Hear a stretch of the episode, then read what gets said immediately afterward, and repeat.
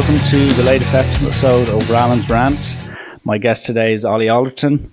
Ollie is a former Special Forces soldier and has also written two books called Breakpoint and Battle Ready, along with a fictional piece called Scar Tissue.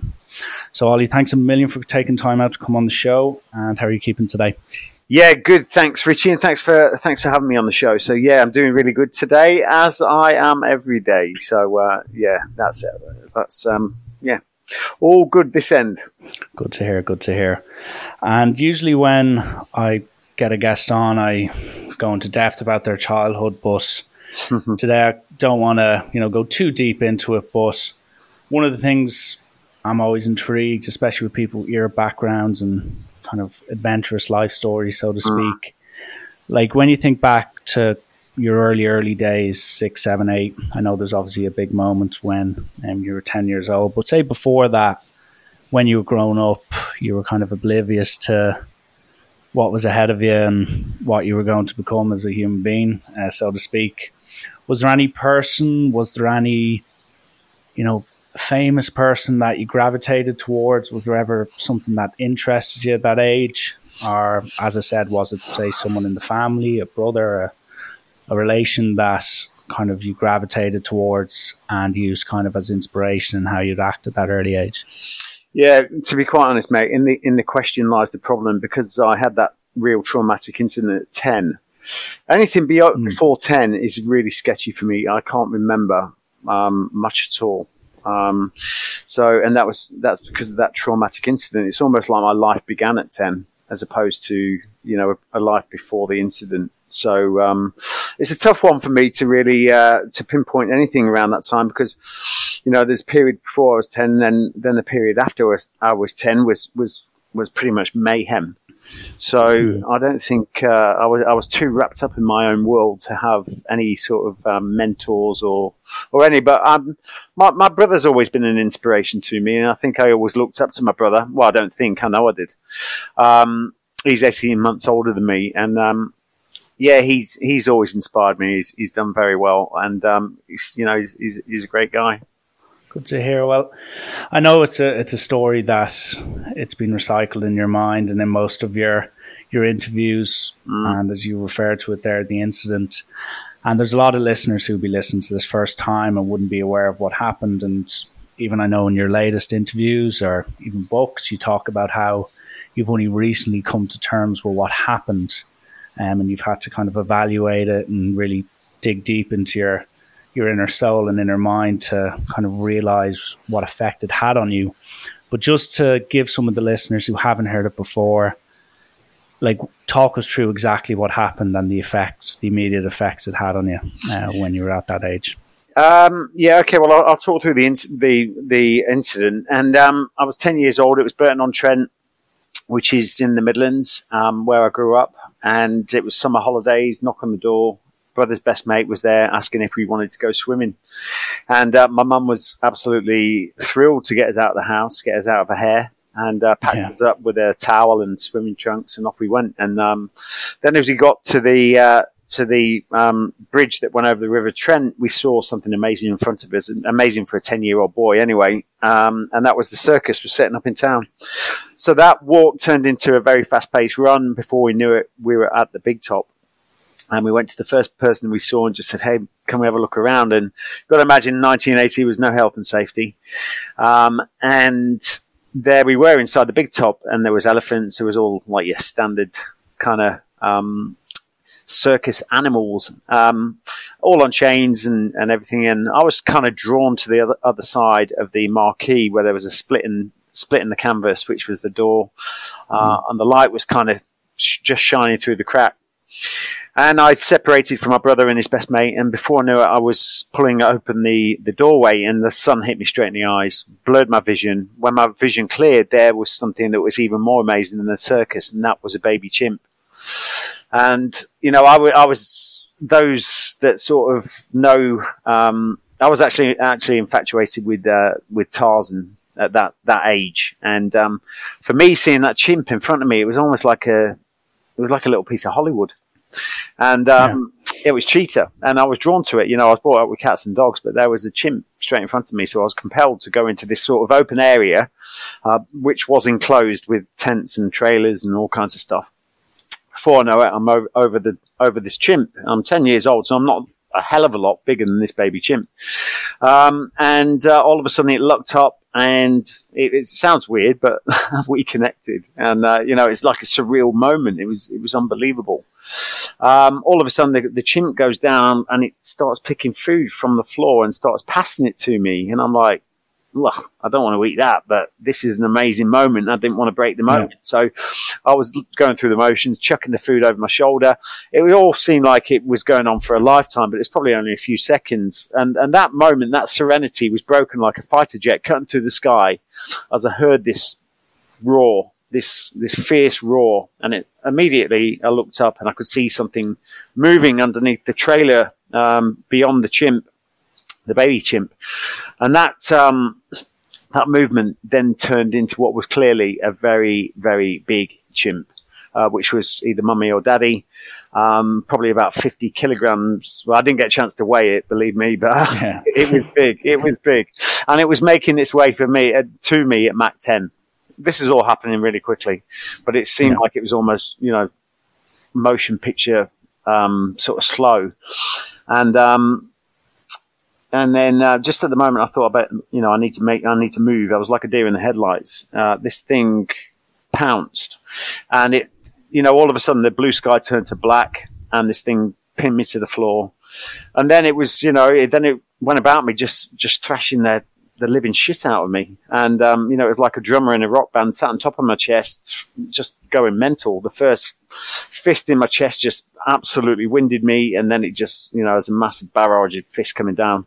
Uh, and then it started to, to try and bite me. I was just, I was just in survival mode. And, um, I knew at that point, this, this attack, you know, very quickly, I, I knew that I was going to, if I didn't do something, I was going to die. And it was that fight or flight moment.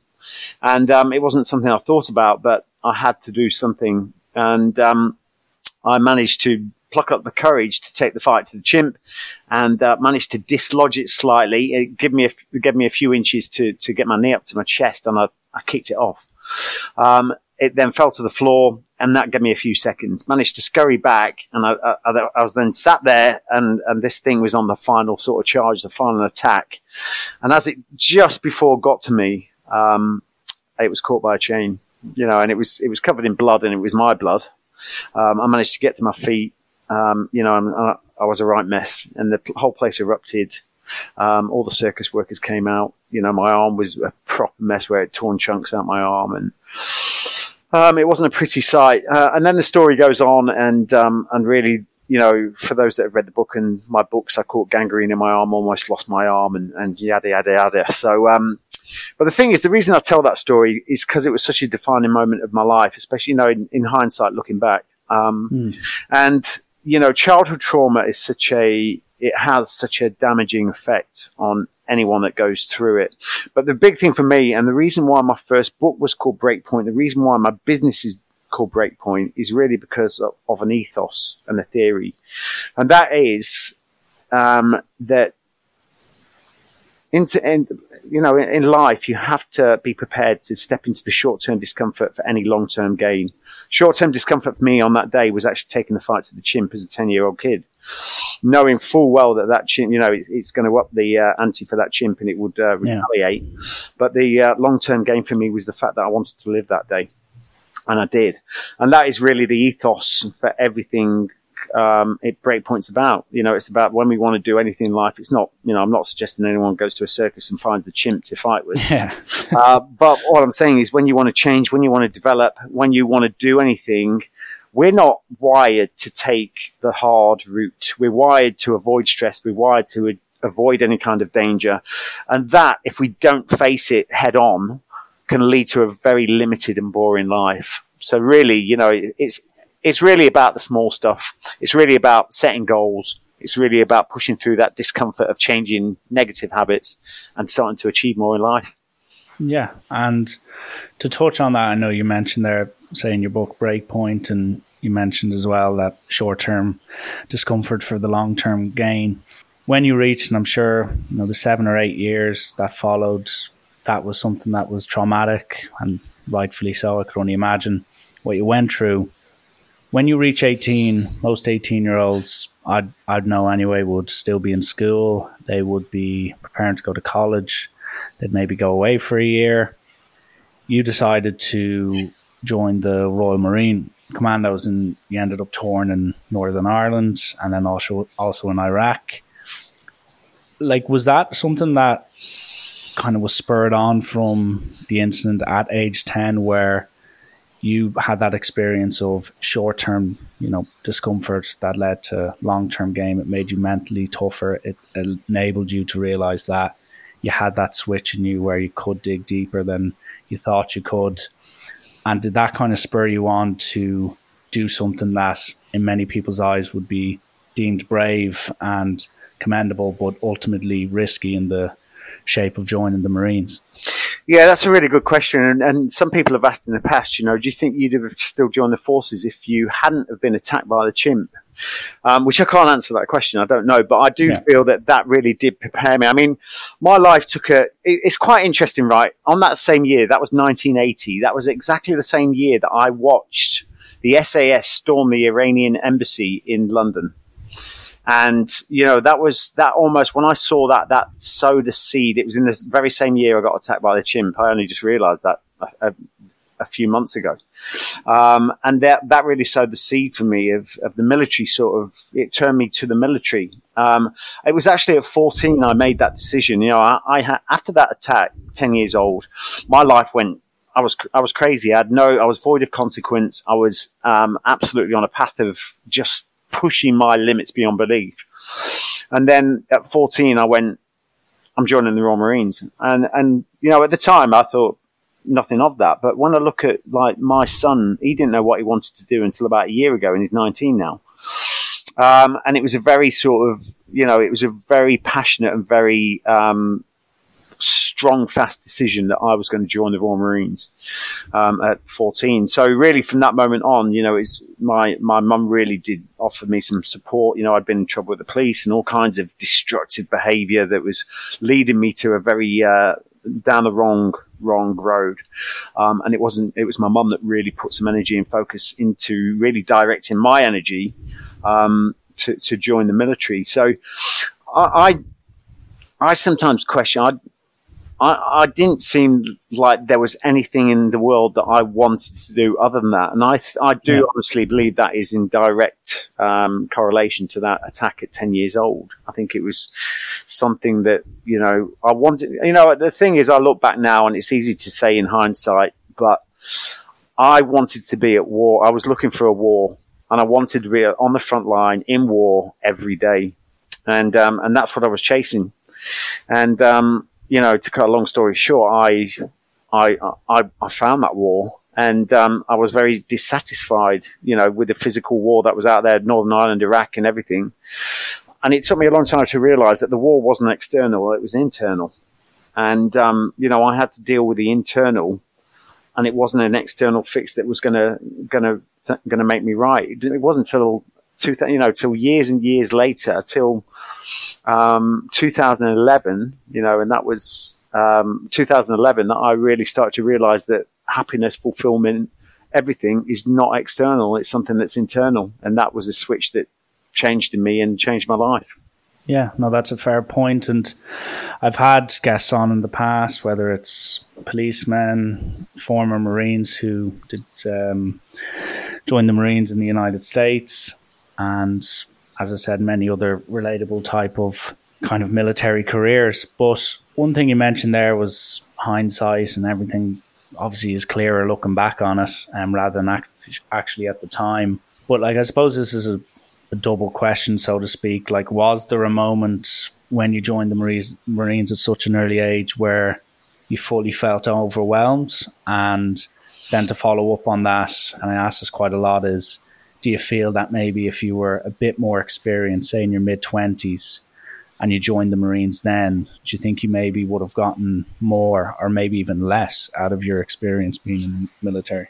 Yeah, to be honest, I don't think that whatever I'd have done I don't think it was the ex. You know, it, it, the fact of the matter is, when I look back now, and I've only just like you know, like you, you stated before, I've only just dealt with that incident um, recently.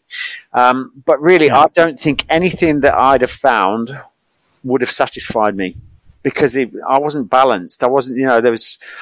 It, it was it was it was an imbalance within me. So regardless of what I'd have achieved or done, it just I wouldn't have felt satisfied, and I didn't. Even when I, you know, pushed forward, I couldn't find what I was looking for in the Royal Marines. So then I decided to go for Special Forces. Got to the Special Forces, and then it was the same there. And I just failed to feel like I'd achieved actually anything. Although I, you know, it was, it was massive to join the Special Forces at you know 23, 24 yeah. years old. But I and I just started thinking to myself, what is wrong with me? Why can't I feel like I've achieved anything? Why can't I feel satisfied? Why can't I feel fulfilled? So I don't believe if even if it was later um, that that would have happened. I think really for me is the way I look at it. Right, is uh, uh, again hindsight, wonderful thing, but never won any wars. But the thing for me is we all chase a dream based on an image. All right, and for me, I was in love with the perception of who of being a Royal Marine commander, being a soldier on the front line, being in war, you know, this sort of heroic lifestyle. I fell in love with that image. And when I actually got there, the feeling was very different to the image. And this is where we, where we do make mistakes in life. People are looking for the perfect picture. You know I mean? Whether that's the, the, you know, not, not, whether that's their marriage, their, their, you know, their relationships, their jobs, the perfect house, this, that, and the other and we kind of don't really um, give full praise. It's really about a feeling and not the image. And we don't appreciate that. That's why so many people get to where they think that they're supposed to be, and then they realize they don't actually feel that great about what they've achieved. You know, because we're chasing this image, we're always chasing this image, and, and really it should be, it's a feeling that we're, we're, we're looking to, to, um, it, we need to feel like we've achieved something. We need to feel in the right place. We feel like we've found our purpose. I didn't find that till um, I did went out to Southeast Asia and and and ended up um, working to bust kids out of child prostitution and slavery uh, over there, which was the most fulfilling and humbling thing I've ever done in my life. And that's finally when I found my purpose. And I suppose even just to nearly stay on that point you were saying there about ultimately found your purpose um, on in your life and you're chasing this idea or this dream you had um, in the military.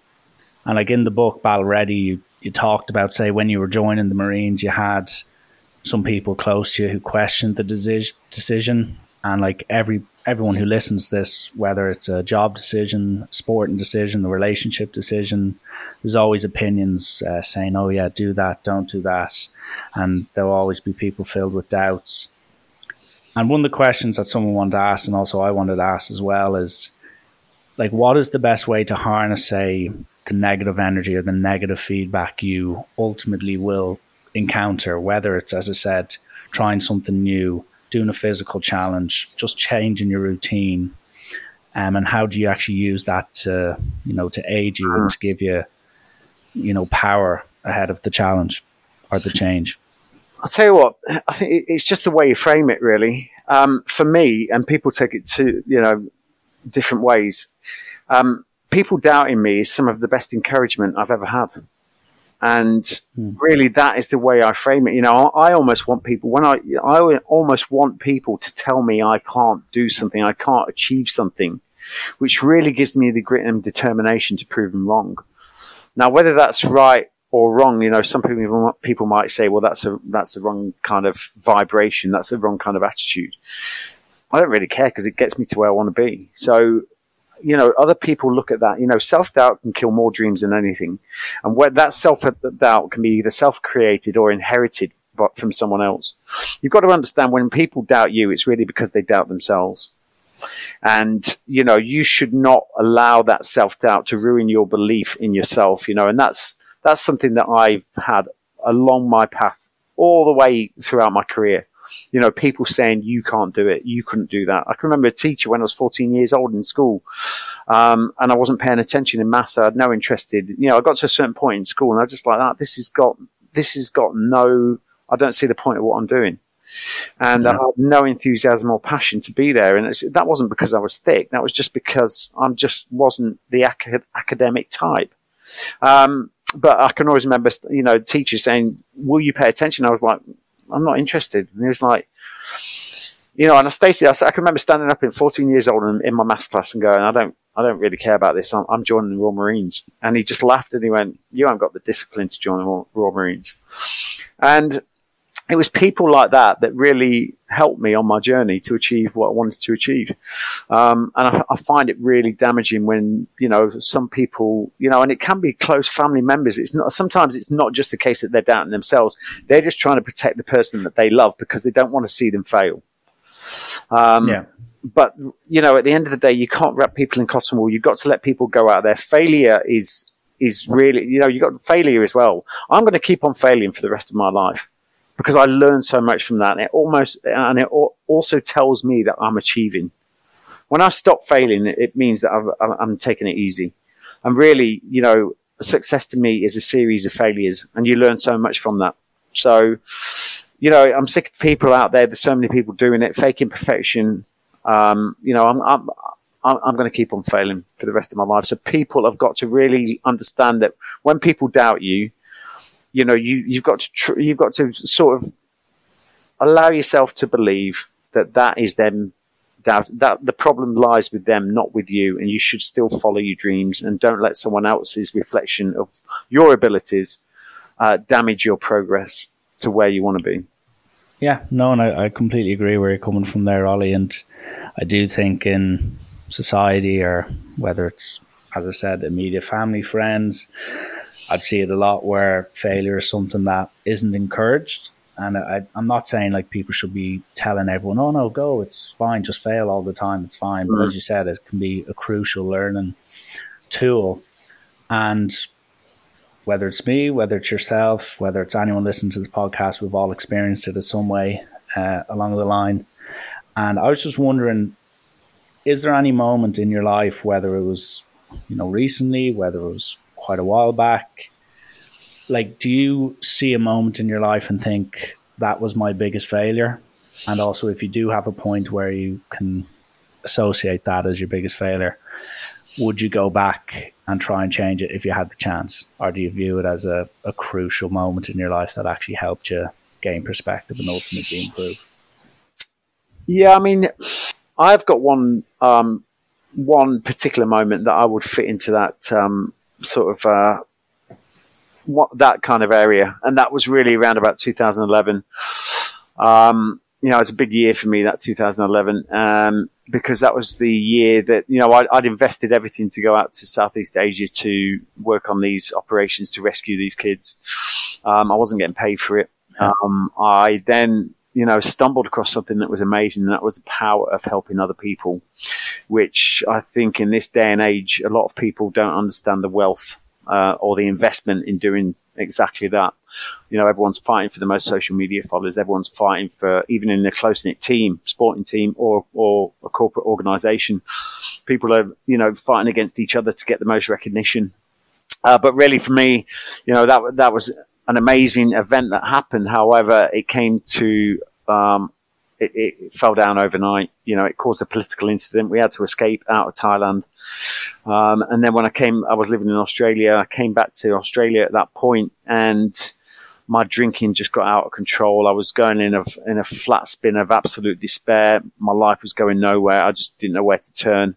Suffering with mental health issues, and although you know I felt like an absolute failure. You know, I look back, it was it was almost a massive point of reflection for me. I'd almost been going through my life at Mach 10, going bouncing from thing to thing, all these external fixes to war mm. zones, here, there, everywhere, just you know, partying. It was like a mental lifestyle. I was either working in a, a war zone or a party animal when I was home because I was living every every day like it was its last, and then it came to a crashing halt when I came back from you know, got out of Thailand and got back to Australia.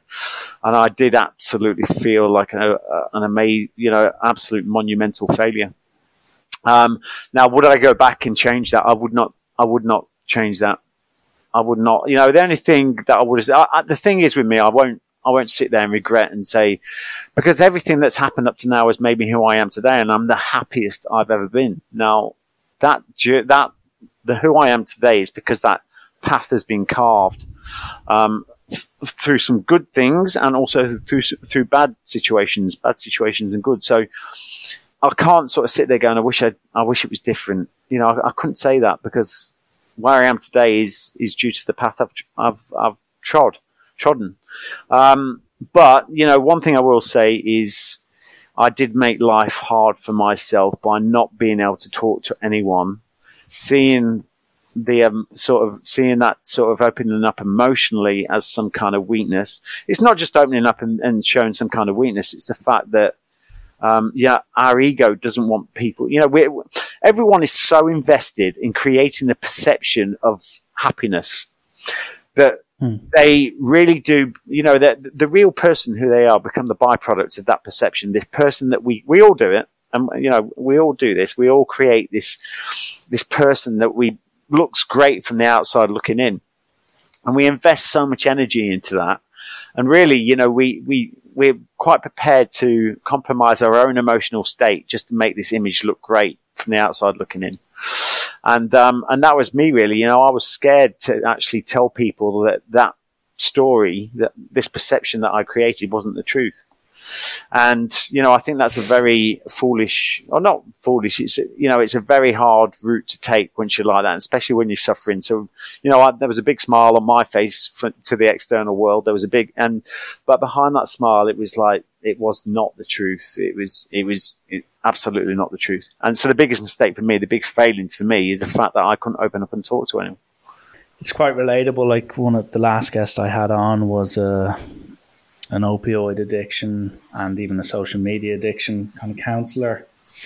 And like whether it's young people, whether it's people in their 50s or 60s, one of the main battles I think we have at the moment, and as you mentioned there, is just the projection at the moment and the power, say, social media has. It's obviously a, a magnificent tool for, as I said, marketing, for businesses, for creating content, letting fans stay in touch with what you are. But then there's also the other side to it where you, as you related your own self personally, there is, you know, you have to project this image and kind of just keep things condensed beneath the surface and kind of live a second life on the outside. And like, I suppose there's definitely going to be people listening, and I've even had people messaging before, whether it was previous podcasts on the topic. Like, what you reckon are some of the best bits of advice you could give to someone who I'm not saying we're in the same um, shoes as you with regards to the lifestyle of the the tendency towards alcohol, but people who may be struggling or people who feel like they've lost their purpose or lost their true identity. Like, would you have any advice to them, whether they're young, old, or whatever age? Yeah, I think I think I've, I've got loads of advice f- for them, and um, loads of advice really based on the mistakes that I've made. But um, one thing I'd say is, first of all, you've got a lot of people are embarrassed to sort of admit they've got some issues going on. And that really, they feel embarrassed because yeah. a lot of people say, well, I haven't been to a war zone. I haven't, you know, nothing major has happened to me. You've got to stop comparing you've got to really understand that if your baseline if if your baseline on life is consistently below par, okay, you consistently feel sort of below the baseline, then you have some kind of issues that you need to deal with. There's no checklist. There's no you have had to have gone to a war zone, done that, done this, done that. Uh, you know the the military doesn't own PTSD as well, so really it's about dropping all that and feeling you know embarrassed that you're having any kind of issue. What will happen as well when you get into that sort of area of not feeling great, you feel like you're in a you know, a repeat cycle of absolutely pointless nothings, which I was at some uh, at one point in my life. That what you'll tend to do is you, will start comparing with other people that have got these great, fantastic lives, and and you know, Instagram is is a perfect example for that. So you'll sit there, then you start to become, you know, I want my life to be like someone else. You start dreaming of being this other person. And really, you've got to stop comparing because the difference between you and them is too much of a bridge, bridge to gap. What you have to do is be 100% with, uh, honest with who you are and where you are right now. Identify any issues that are um, affecting where you are today. Like for me, it was it was being honest with myself that drinking was not drinking and partying. It was a short, you know, it was a, the opposite of what I promote, and that is short term comfort. Okay, but that leads to long term pain, as far as I'm concerned. You know, I, I had to start evaluating the things, the habits, the routines, the, everything that I was doing in my life. Was it productive mentally, and, and to my sort of career path and, and everything. And that's when I was really honest with myself and going, you drinking too much. You know, this is not, this is not helping you. And, um, you know, it's being honest with myself, drinking, drugs, everything. And it was, uh, and, and from there, I was able to create a solid platform, a solid foundation to work from. But if you can't be honest with yourself and you can't be true and just appreciate where you are and you compare to, you know, your life to to someone else, you, are never going to get anywhere above the baseline of your current situation. Yeah, so like I think there's a lot of relatable advice in there, and as you were saying, the compare the comparing culture we're in, as in a lot of your experience are different to my experience, but maybe the the lessons learned, that the emotions we both kind of experience through our own struggles would tend to be somewhat the same. And I think there were points that you kind of touched on there, which is obviously important. And one of the questions I got just about like kind of what you've done recently and a big part of you, you've done some TV shows, you've as I said, you've written books and like the two main books you've written that are kind of about your learnings and are entitled Breakpoint and Battle Ready. And for mm. say some of the listeners who aren't say familiar with your work are are somewhat intrigued, hopefully intrigued after listening to this. Like when you think of the words breakpoints and the content that was in that book and battle ready and the content was in that book, what are kind of the main key topics you talk about? Yeah, I mean, Breakpoint is really uh, that that book was a, a biography. It, it, really created the uh, you know the the uh, understanding of who I am, of what and what I've been been through. I see both books, Battle Ready and Breakpoint, as although it was an autobiography, it's very much on. I I see it as a self development type book anyway, because there's a lot of tips and and things that I went through and a lot of advice. Um, but really, you know, it's the the the first one is the theory of Breakpoint about you know short term discomfort for long term gain.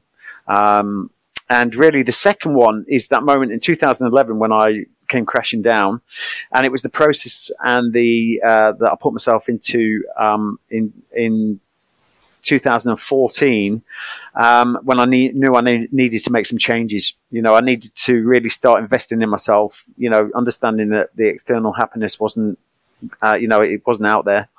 And it was, um, I put myself into self isolation for two months, and that was that was really um, what the content of Battle Ready is.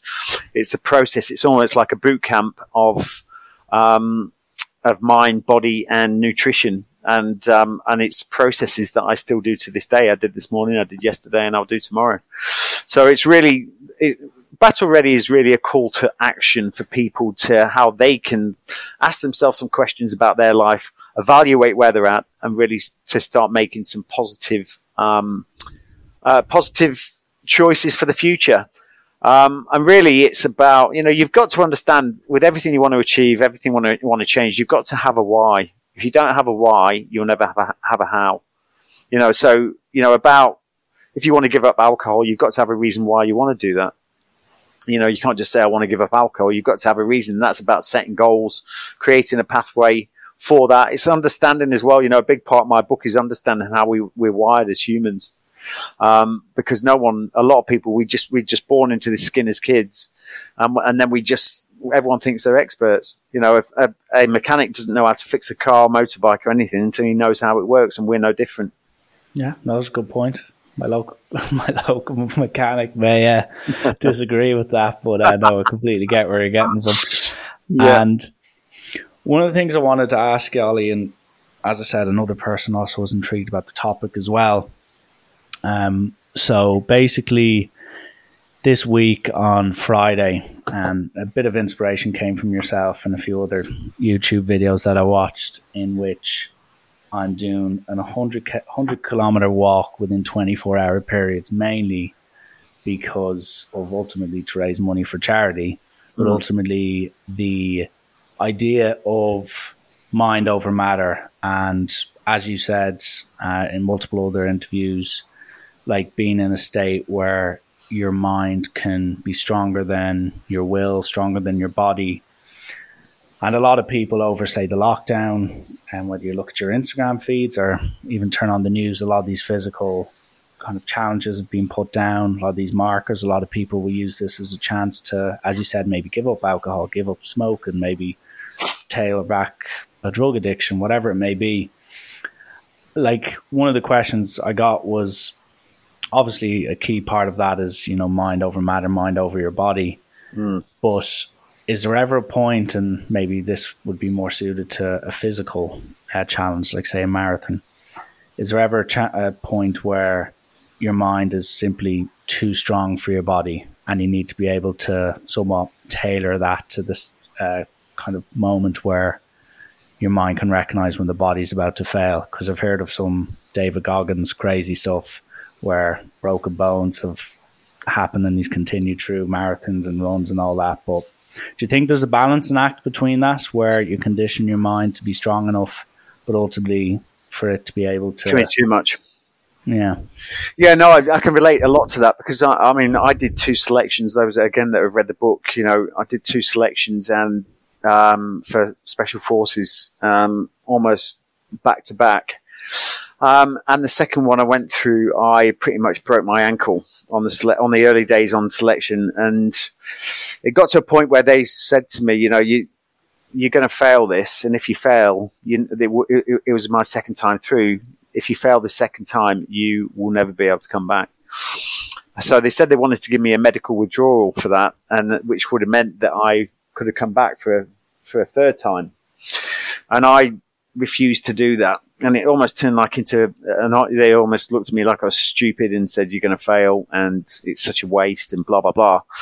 But for me, it was about I just thought to myself, it's now or never, and I have to try and get through this pain. And I and, and I did exactly that. You know, I the next day I strapped it up. I took loads of and strapped it up with with strapping tape, and then I cracked on with with special forces selection. I was in tears the next day. It was it was hideous, and um, I managed to obviously get through and, and, make the times only just, and then the the ankle started getting a little bit stronger as time went on. But um, that that initial pain was hideous.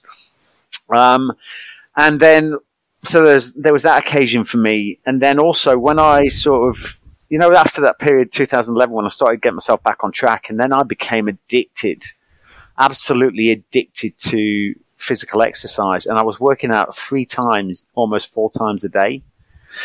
And my body, although it looked aesthetically pleasing, it was in rag. It was an absolute rag. Mm. And I was definitely one of those people, you know, we turned I was, yeah, I, I, was definitely overtraining. It wasn't doing my body any good whatsoever. I was totally, I look, I looked great, my body did. My face didn't because I'd, I'd lost so much weight in my face and everything. But you know, I was so addicted to it and I wasn't doing myself any favors whatsoever. And it was like my body was just crying to just stop and, and rest. And, um, you know, for me, it was just like in my mind, I was like, I wanted more, more, more. And I, I became addicted to, to, to exercise and, and also addicted to the attention I was getting for being you know, I was ripped at the time, absolutely ripped, which is, you know, I was addicted to people saying, "Oh, look how great you look! Look how fit you look." Um, and really, it was it was me that was suffering. You know, again, it was it was again it was me trying to really putting everything into trying to look great when I really didn't feel great behind however it looked. So, you know, I, I, I can totally relate to that. You know, um, because there's two, you know, once you go there over the edge of that, I mean, the other side of that is that you, you, you know, the, the mind will give up way before the body, generally, yeah. generally speaking.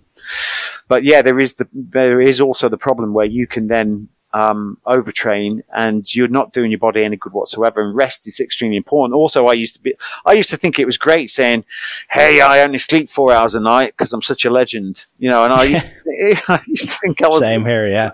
You know what I mean? It's like, yeah, yeah, I only need four hours sleep. And, um, you know, that's ridiculous. I now know that that is ridiculous because sleep is your best weapon that you've got you know, it's when the body sort of recalibrates, really starts to re-energize, and sleep is absolutely so important. And that that for me again was, you know, when it came to drinking, I, I realized that really all the time I was drinking and, and uh, alcohol was quite a big part of my life. Um, you don't really sleep, and I didn't mm. really sleep for years and years and years, and and the strain that puts on your body and your mind is ridiculous. So, um, yeah, I can absolutely relate to that. And I think people need to really understand that you, you know, rest is also, I, I consider like rest is also, a, you need to have rest, um, in your, um, you know, scheduled into your week regularly. You need to have a, a definite routine where rest is part of, a, a part of that um, training process.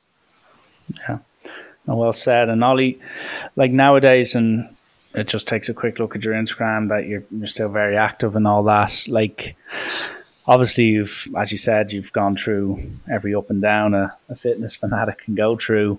Mm. Like, what would your your general week look like now from a an exercise point of view? Because I think a lot of people now, with the lockdowns all over Europe, they've realized how important exercise and fitness may be in any way, shape, or form. But for yourself, like what would the go to be? Whether it's gym work, whether it's running, whether it's a mix of both, a CrossFit type workout, like what? Yeah, what's your go to these days? Yeah, well, for me, it's I I almost treat my working you know my working week is is all you know my exercise program is also my, my working week now. You know, I'm a big believer in you, your your greatest project is you. You know, that has to be your your focus. So for me, I mean, it's, it's so important. I get up at five o'clock every day in the week, in the week this is. Um, so th- let's look at this morning. This is my perfect day, really. I get up at five o'clock in the morning, come downstairs. I then have a very, um, uh, nutritious drink. Now, you've got to understand that when you're asleep, you're in a fasted state for six to eight hours. Um, a lot of people um, do the worst thing you can do to your body and come down and stick caffeine straight into your body. And that is, you know, something I learned that is, I like coffee, but you know, you, you've got to put something nutritious into your body. So I come downstairs and I, I, I won't go through the cocktail because it's quite long winded, but simply mm. having warm water and, and squeezed lemon into, into the water is, is like what your body is, is dying for. So, so many nutrients in that. Um, and then I go into meditation. Meditation for me is my focused attention at my intention. So really it's about me focusing on my short term, medium term, long term goals. Um, and that really helps me start to really focus. You know, our heads have got 70,000 to 100,000 thoughts uh, going around each day. Um, and it's really important that we choose to align with the things that we do want. Otherwise, we end up with a load of stuff we don't. And then once I've done that, I usually do that 20 to 25 minutes, which is a guided meditation. There's loads of them on YouTube. You can find them anywhere for everything from um, abundance to goal setting to relation, whatever it is, you can find it on, on YouTube. Really good resources. Uh, once I've done that, I then try and do some, um, I don't try, I then go and do a run. I usually take the dog out, go for a run, uh, and then when I come back, I'm, I'm, then back in the house for seven o'clock, and then I'm, I'm, I'm at my desk. And the reason, you know, people think about fitness and they think, well, fitness is going to the gym or fitness is is is going for a run. Fitness for me is that meditation as well. You know, it's mental fitness. You know, I think, and and that's what my you know, every day should look like that I focus on my mind, body and nutrition every day. And that is the 360 degree approach. Um, and that's the, you know, we've got a fitness app, me and Foxy from the, from the SAS Who Dares Win show. I've got a fitness app that is called Battle Ready 360. Um, so that is my routine every day. Now, once I've done that, it doesn't matter what happens to me every day. If I have a crap day, every day for me has been an absolute success. And that's what I do from Monday to Friday. On Saturday, and the weekend in general, I won't, you know, I won't get up. I'll just get up when I want. So a lie-in for me is probably half past seven. Um, but I won't have any strict agenda on the Saturday. On the Sunday, and then what I'll do, I'll go out for a long walk on the hills with the dog, probably Saturday. On Sunday, I will then go for a bit of a longer run in the morning. Um, and then it starts on the Monday again. And that is my routine. And that is, for me, I really notice the effects of it has on my mental state when I don't do it. Um, you know, so it's really important that I maintain. Sometimes if I miss it for a few days, it really does um, affect my mental state. Um, so yeah, it's, it's, it's really important for me that I carry on um, that that that is part of my everyday or every week routine. Yeah, no, I agree, and I even think to lock down the days where I've felt down in the dumps have been the days where I've just sat at home, feeling sorry for myself, and not gone out for at least a walk or something somewhat stimulating the yeah. brain or even the body. So I'd be completely agreeable with that. And I suppose last thing I'd just like to ask, just before we get into the quick fire round to wrap it up, is obviously you're busy writing books, as I said, even the scar tissue fiction piece that is somewhat, you know, uh, kind of by your own experiences and also elements of fiction in it as well. Like, what does are you one of these type of people that plan what's going to happen in the next year, five years? Like, what do you see yourself getting involved in? Because you've got so many projects, as I said, from fitness to TV to books to your own well being to public speaking. Like, do you have any projects up and coming, or is very much what you're doing at the moment? Is what do you want to keep doing and even just get better at? Yeah, I've, well, I've, I've, I've made a promise to my team, or I've been I wouldn't say I've made a promise to my team. It's my team that have told me that I'm, I'm not allowed to come up with any new ideas for the next six months. So, so uh, yeah, you know exactly. So really, I mean, it's about Breakpoint, which is you know that's taken a bit of a knock this year because it's quite front facing. So the corporate training yeah. side of stuff and, and the public courses, um, but you know that that will uh, you know next year we've got still got you know to, to crack on back on with the uh, with uh, with Breakpoint.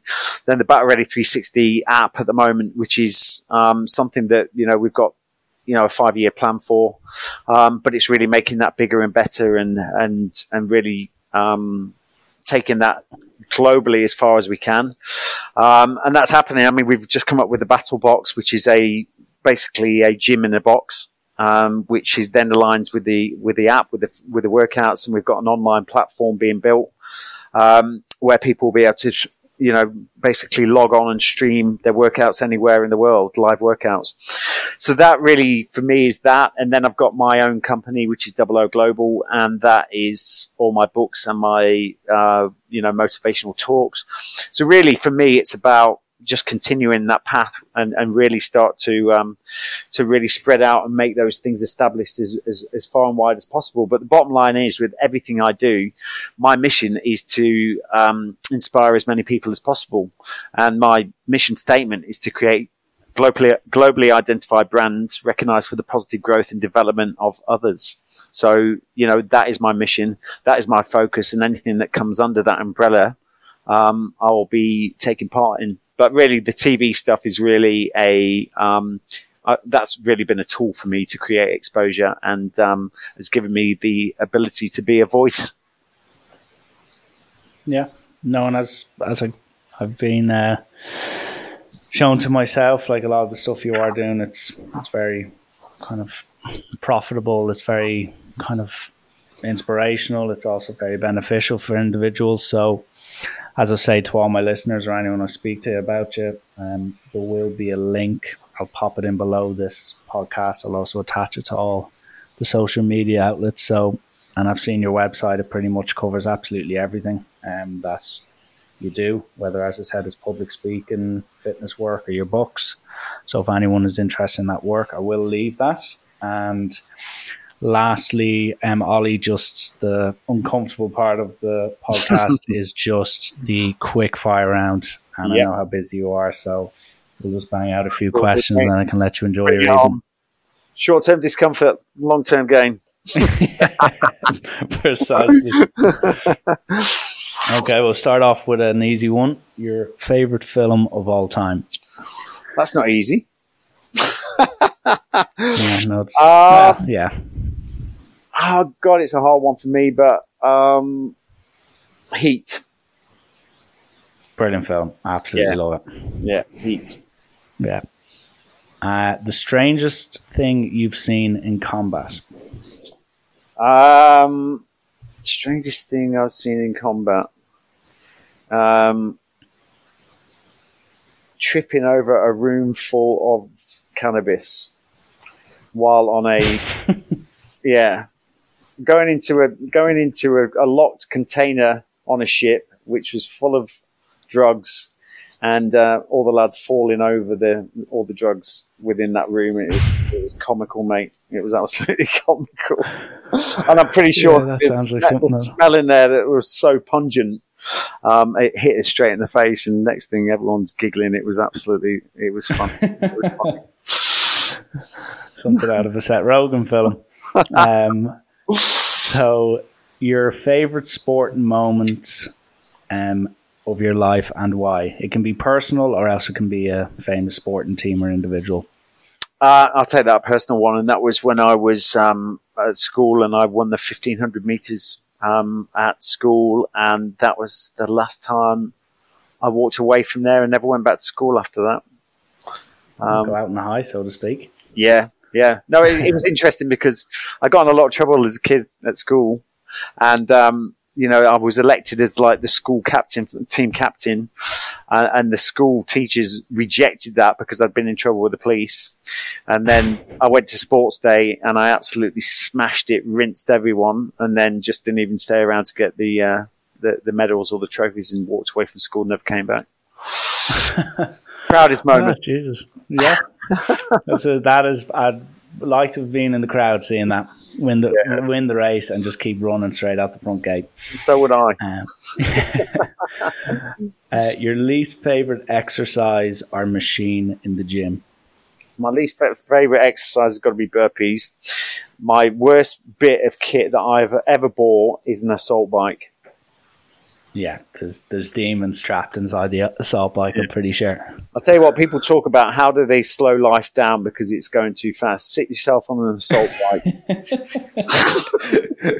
yeah, good shout. Oh. And this was by one of the listeners, um, who's obviously a, a follower of yourself. Are Labradors the best type of dog? And if yes, why? Labradors are the best type of dog. I never knew that I could get so flipping, um, be so in love with an animal as much as my dog Murphy. And um, I don't know, he's just so loyal. He's he's just the best thing ever. He's just like so loyal, always there, always got a smile on his face, and he does smile. I've never known a dog that smiles, but he does smile. And um, yeah, he's just um, and he looks great. A solid companion. Yeah. And lastly, oh no, second lastly, another one here. Um, what is your favorite song? And is there any story as to why it is your favorite? God, I've got loads of favourite songs, but um, this is a bit of a weird one, and people will be surprised at this. Um, oh, God. I can't even remember the name of it. Hold on. Um, Rui Da Silva, Touch Me. Okay. Do you know that one? Any reason for it? I just love it. I think it's just such a brilliant song. I think it was actually in a film called Layer Cake as well. Um, or could have Another been. film. But it's just it was the moment in my life. It was like yeah, that it just I love I love like, like dance music. Always I have loved dance music, and that is one song that you know is is timeless for me.